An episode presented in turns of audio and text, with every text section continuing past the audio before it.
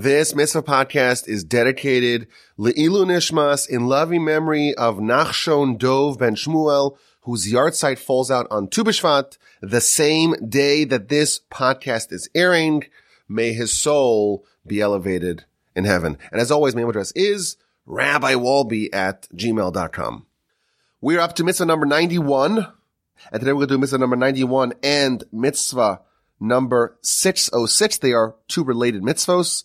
And these are the mitzvahs of bringing of the first fruits of the Bikurim to Jerusalem. If you lived in temple times and you had an orchard and you had a field, there are all kinds of tithes that you have to bring. And there's one kind of tithe called Bikurim. And that is the first fruit, specifically the first fruit that ripens in your field of the seven special species of land of Israel you take those first fruits, you put it in a basket, and you bring it to Jerusalem, and you give it to the Kohen after you do several ceremonies with these fruits. So mitzvah number 91 is to bring the first fruits. And mitzvah number 606 is once you get to Jerusalem and you arrive at the temple, you do the ceremony of the declaration of the first fruits. And that is mitzvah number 606. When you bring the first fruits to Jerusalem, you do the declaration of the first fruits, and then those first fruits are given to the Kohen. This is a really interesting mitzvah, very unique, uh, very thought-provoking.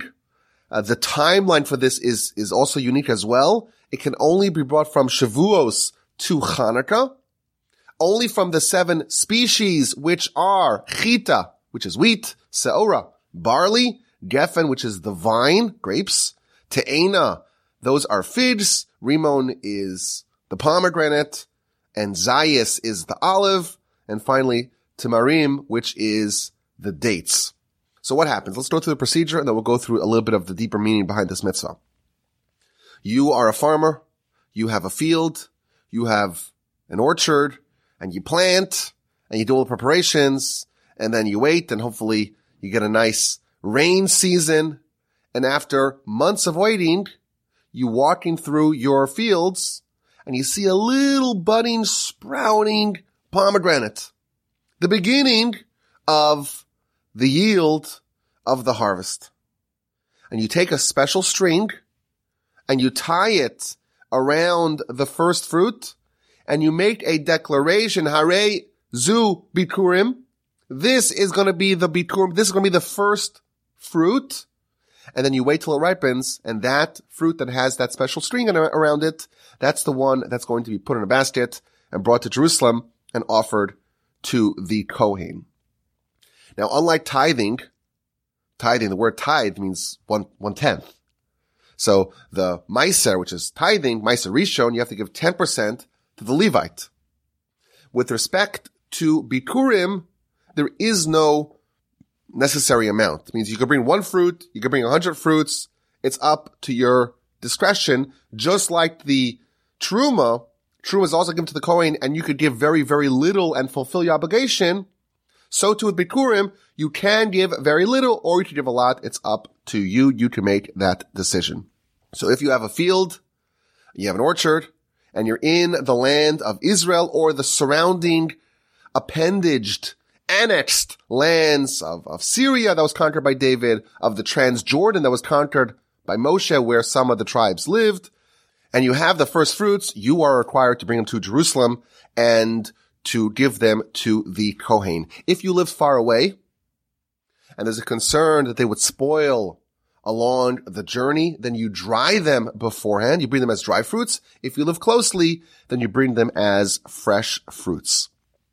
Now there are many details surrounding how exactly you're supposed to package them and how exactly you're supposed to travel to Jerusalem and what you're supposed to do along the journey. It's really interesting because there's a lot of ceremony, a lot of fanfare, a lot of pomp in how these fruits are actually brought. So for example, they have to be placed in a basket. That's the halacha. V'samta batera, the verse says, you place it in a basket. And if you're really wealthy, you put it in a silver basket or a gold basket. And if you're poor, you put it in a wicker basket and you bring it to Jerusalem. But the basket itself, you can't just take all the different fruits. Suppose you have, you know, you have a, a field and an orchard and you're bringing all kinds of fruits because there are seven different fruits that qualify. You don't just dump them all into the bag at once. That's not what you do. You either put them, each fruit in a separate, a separate basket, or you put it in one basket, but you separate it with leaves, we're told. You put nice leaves to separate the different species so it looks nicer. And then we're told in the Talmud that you adorn the side of the basket. If you have a basket full of figs, then at the, at the rim of the basket, you place the grapes to make the basket look like it has a crown to make it look really nice and pretty. Alongside the basket of fruits, you bring also several birds that you're going to give to the Kohen as well as a gift. According to some opinions, that's actually offered as a sacrifice as well. And now you have all the fruits. You're ready to go and the journey, the procession begins. Now, the way they would do it is as follows. All the people from a given region would coalesce together so people don't go up as individuals. So you have a plan, everyone gets together from a given region, all the towns of the given region, they all coalesce together and they go together as a unit. Why? Because there is a general principle in Jewish philosophy called Birov Am Hadras Melech. The larger the nation, the more honor is bestowed upon the king. And just like, you know, if you have a minyan, you have 10 people, a quorum of 10 people, that's sufficient to have a minyan, but it's better if you have 500 people because that's more substantial. There's more of a nation and therefore that accords more honor to the king. Similarly, you're going to Jerusalem, you're going to visit God, so to speak, and therefore the more people as possible, everyone gets together and they travel as a unit. And we're told in the literature, the Talmud, that the procession is led by an ox and the ox has gold plated horns and the ox is adorned with a wreath of olives on its head. And there is musical accompaniment for this trip. They have a flute playing as they ascend to Jerusalem. This part I found very interesting. The entire duration of the journey they're singing a song containing one verse of Psalms. And they're repeating it over and over again. This could be a multi-day journey. Depends how far you are, you are from Jerusalem. It could be a long trip. And the entire trip, they're chanting and singing one song, one verse over and over and over and over again. What is that verse? This is from Psalms 122, verse 1. Samachti ba'omrimli, I was delighted, I was joyous when they told me, Beis Hashem Neilech, let us ascend, let us go to the house of God. They're preparing to visit the temple, the house of God, and over and over and over again they're chanting how excited they are that they're about to visit the temple in Jerusalem. To me, I, I love this idea of a trip that maybe takes a couple of days and just one song, one verse over and over and over again. You do it the first 500 times, like, well, I, I, I know, I got it. I got it. Once you hear it 500 times, I got it. But once you hear it 5,000 times, it like gets into your bones. It's like hypnotizing you against your will or even you're not aware of it and you've been changed. You're being influenced. You're being transformed. I absolutely love this idea. As they approach Jerusalem, they would send an emissary into Jerusalem and inform the Kohanim, the priests of the temple, that there is a procession, there is a group coming to bring the Bikurim, the first fruits.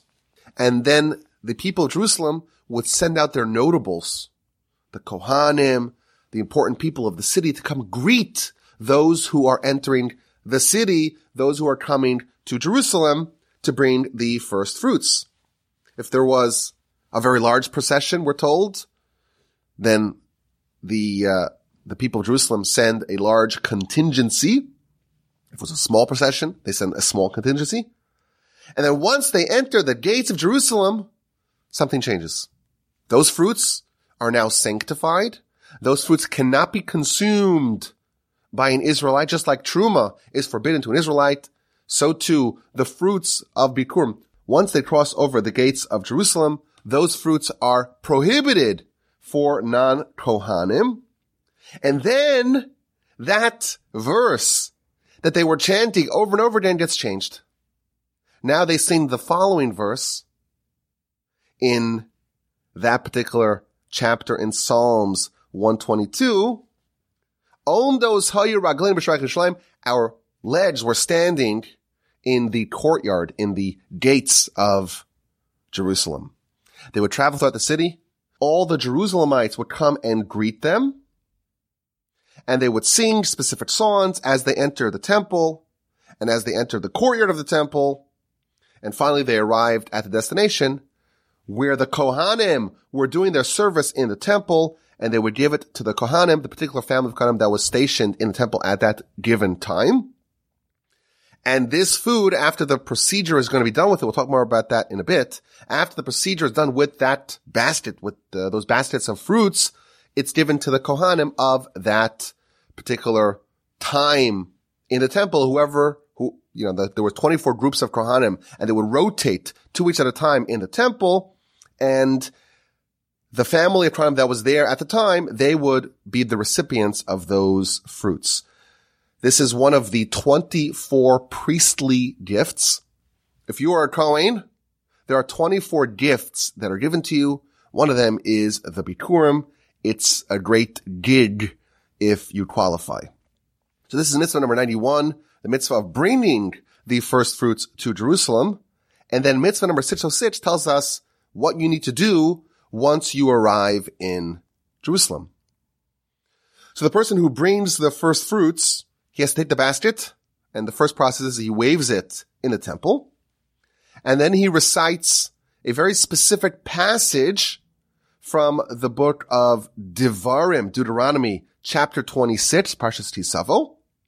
Afterwards, he places the basket near the altar, he prostrates himself before God, and he leaves, provided that he spends one more day in Jerusalem. You don't hightail out of Jerusalem. You don't abscond from Jerusalem. You stay one more day and spend the night in Jerusalem.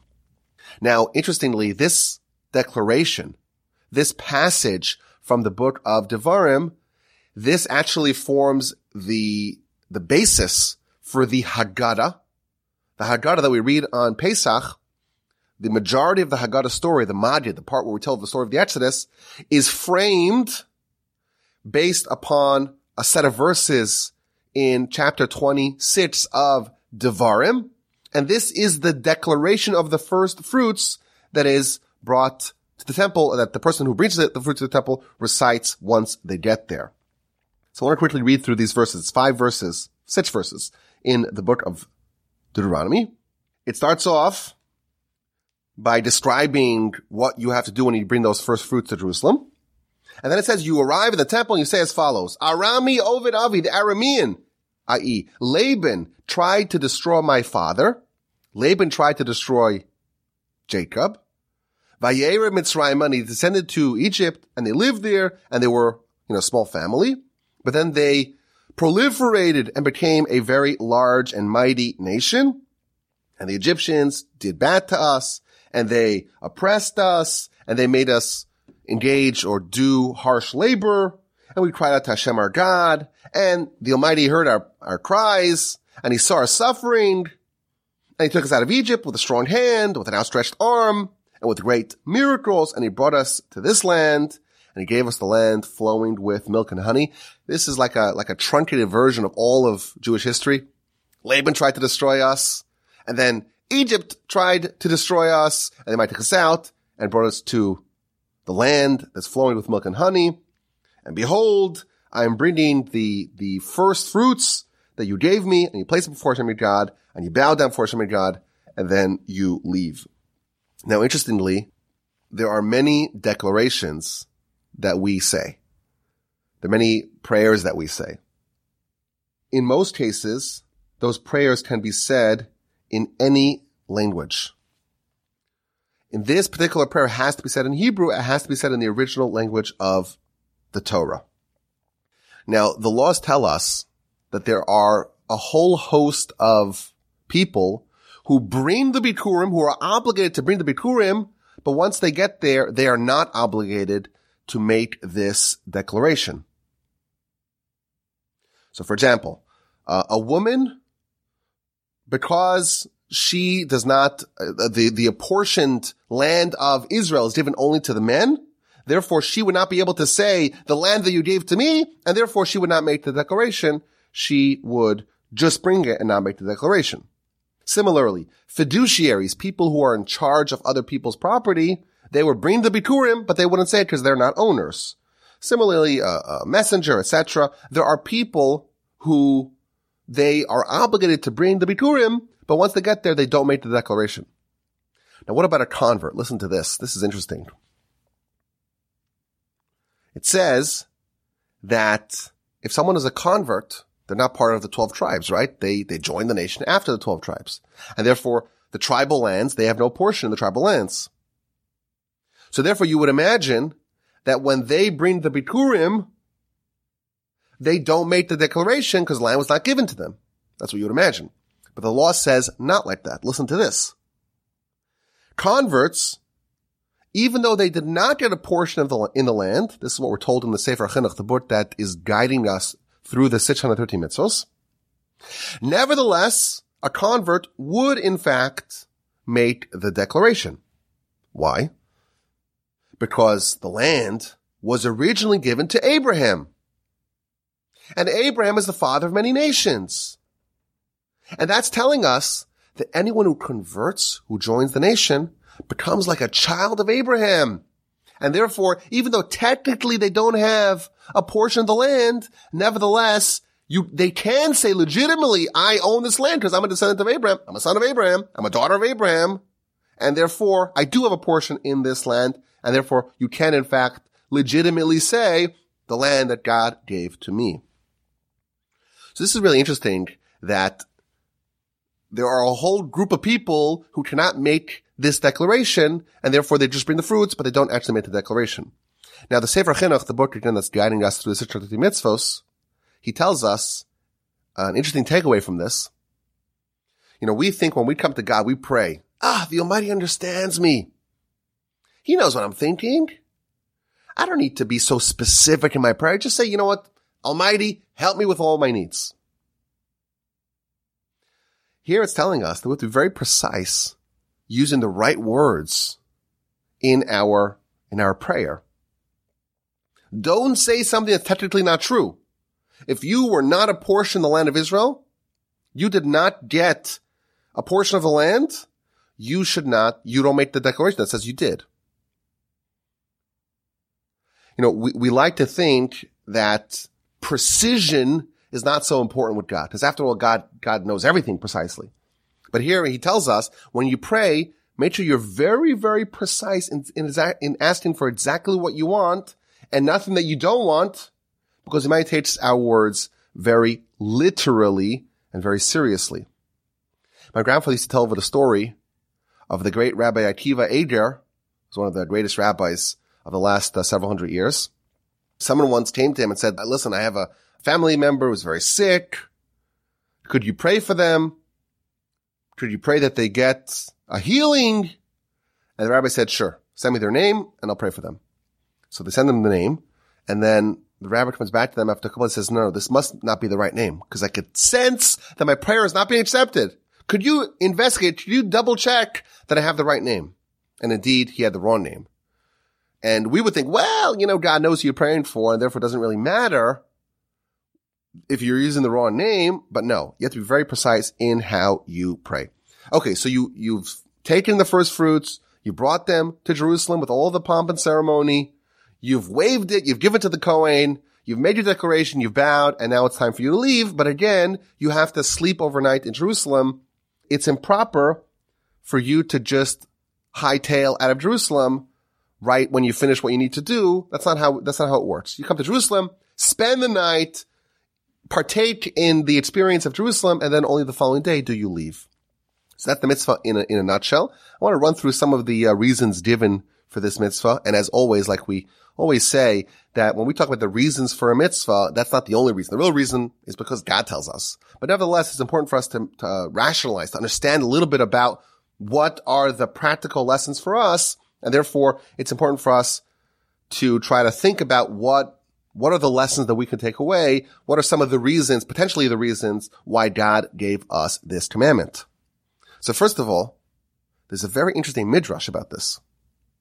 One of the very first midrashes in the Torah, midrashim in the Torah, the first word of the Torah is Bereshis in the beginning.